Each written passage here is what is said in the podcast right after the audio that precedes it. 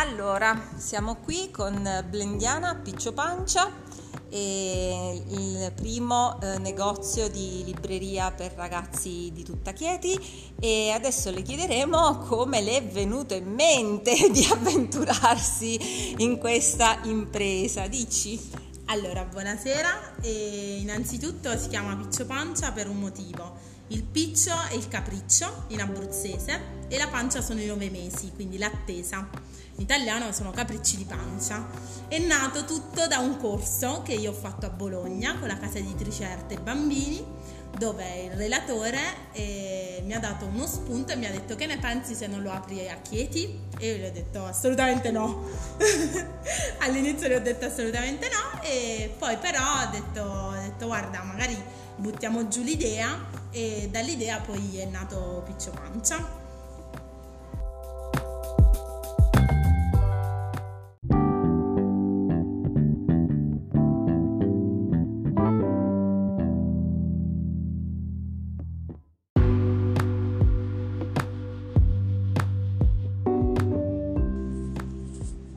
Adesso ti vorrei chiedere quali sono state le tre migliori esperienze che hai avuto da quando hai iniziato questa avventura e anche le tre meno belle esperienze da quando appunto hai aperto. Allora, le esperienze più formative anche a livello eh, personale sono la prima eh, in una scuola perché io non mi ero mai approcciata nella, nella scuola, nell'ambito scolastico e quindi ho visto un mondo diverso, chiamiamolo così. E mm, sono andata in questa scuola e c'erano tutti i bambini, nonostante erano tanti, che ascoltavano solo me. E io ho detto, oddio se sbaglio, se... cioè mi sono trovata un attimo in difficoltà, invece sono stati loro ad aiutarmi. E questa è stata la prima esperienza. La seconda esperienza che ho avuto qui in negozio e mm, ho avuto vari casi di bambini eh, con, con handicap e quindi loro sono stati loro ad aiutare me a farli sentire a loro agio nonostante la diversità. E la terza esperienza positiva è stata quando eh, sono ho aperto e io non pensavo che la gente subito capisse che cosa è piccio pancia e invece diciamo che hanno, hanno appreso subito il, il, valore che io ho messo in, in questa attività. Queste sono le tre esperienze diciamo positive e poi soprattutto io le esperienze positive le vedo ogni giorno, questo lo, lo posso dire attraverso i bambini. Invece le esperienze meno, meno belle, e, diciamo sotto Natale, chiamiamolo così perché eh, con lo stress del, del, dei regali di Natale, eh, delle volte ovviamente ci, ci può stare che eh, ci sia un po' di nervosismo.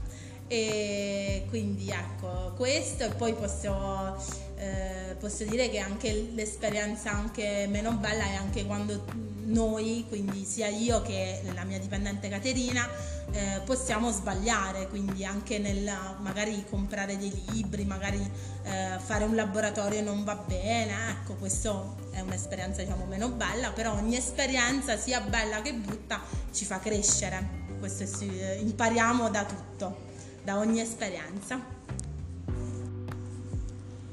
Adesso ti vorrei chiedere eh, la tua definizione di lavoro di qualità e in che modo eh, la vivi.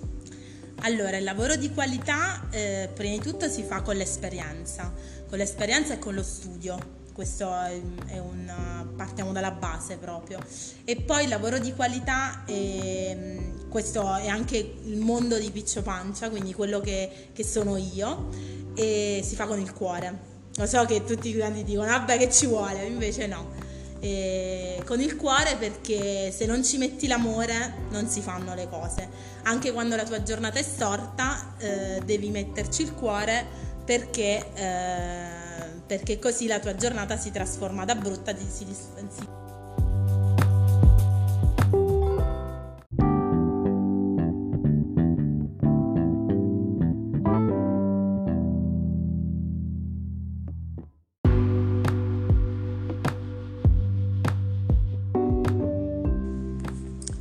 Ok, adesso ti vorrei chiedere la tua definizione di lavoro di qualità e eh, come questo si integra nella tua quotidianità.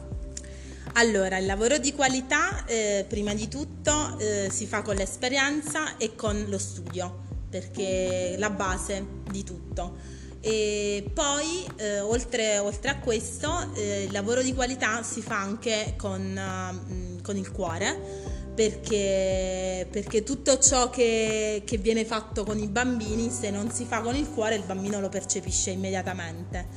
E sarà un dono, sarà come chiamatelo come volete, però è questa la base per me. E infine il lavoro di qualità è anche eh, il, lo star bene in quello che si fa. Quindi il svegliarsi la mattina anche se la giornata è storta, eh, andare al lavoro e andare al lavoro con, eh, con, il sorriso, nonostante la giornata sia partita male. Perché poi eh, attraverso il bambino, attraverso un libro, attraverso una parola, il, la tua giornata può, può cambiare, quindi da, da brutta può diventare bella. E adesso ti vorrei chiedere quali sono invece le criticità che hai incontrato tu e eh, caratteristiche appunto per una libreria per ragazzi. Mm. E allora, come criticità, eh, la prima che mi viene in mente è che non sono dovunque, ma sono a Chietiscalo e quindi tutti quanti vorrebbero che fossi a, a Pescara, a Ripa, a Tocco, qualsiasi posto. E quindi ecco, questo è un po' il limite e tutti quanti mi hanno chiesto di aprire altre sedi, ma per ora Piccio Pancia rimane qui, rimane qui a Chiediscalo e come, come lo risolviamo? Si risolve che si, ci, si viene, ci si viene incontro e mi si viene a trovare. Questo che vai nelle scuole? Sì, vado anche nelle scuole e quindi ecco, questa è una cosa molto, molto buona perché andando io nelle scuole faccio vedere che Piccio Pancia entra anche nelle, nei paesi un po' più sperduti.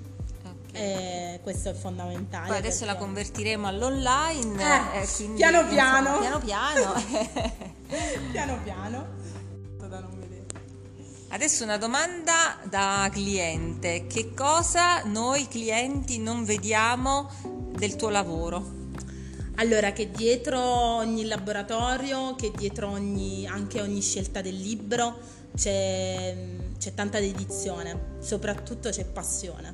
Questa è la, è la parola magica e c'è tanto lavoro dietro perché uno, uno pensa il sabato e la domenica si riposa, invece no eh, perché uno va in fiera per divertirsi, invece sì, c'è anche il divertimento, ma c'è anche il lavoro dietro. E cos'è che non si vede? Mm, forse non si vede tutta l'energia che uno mette in quello che fa. Questo può essere invisibile agli occhi, come il piccolo principe però poi se vai a vedere la qualità e soprattutto anche poi il risultato finale uno ci pensa e dice ah, però hanno fatto bene le ragazze. Questo, questo è quello che si può mm, non vedere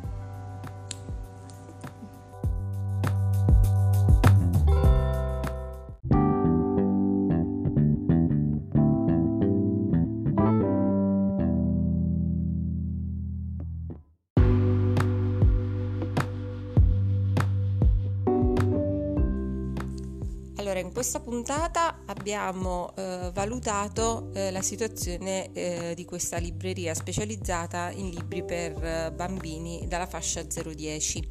Eh, la libreria è molto conosciuta e si trova eh, proprio sulla strada centrale di Chetiscalo. E, mh, mm, le criticità diciamo che possono essere la questione del parcheggio, come sempre nelle attività in delle zone ad alto mh, traffico e il fatto che magari molti clienti prenotino i libri e che a volte non vadano a ritirarli.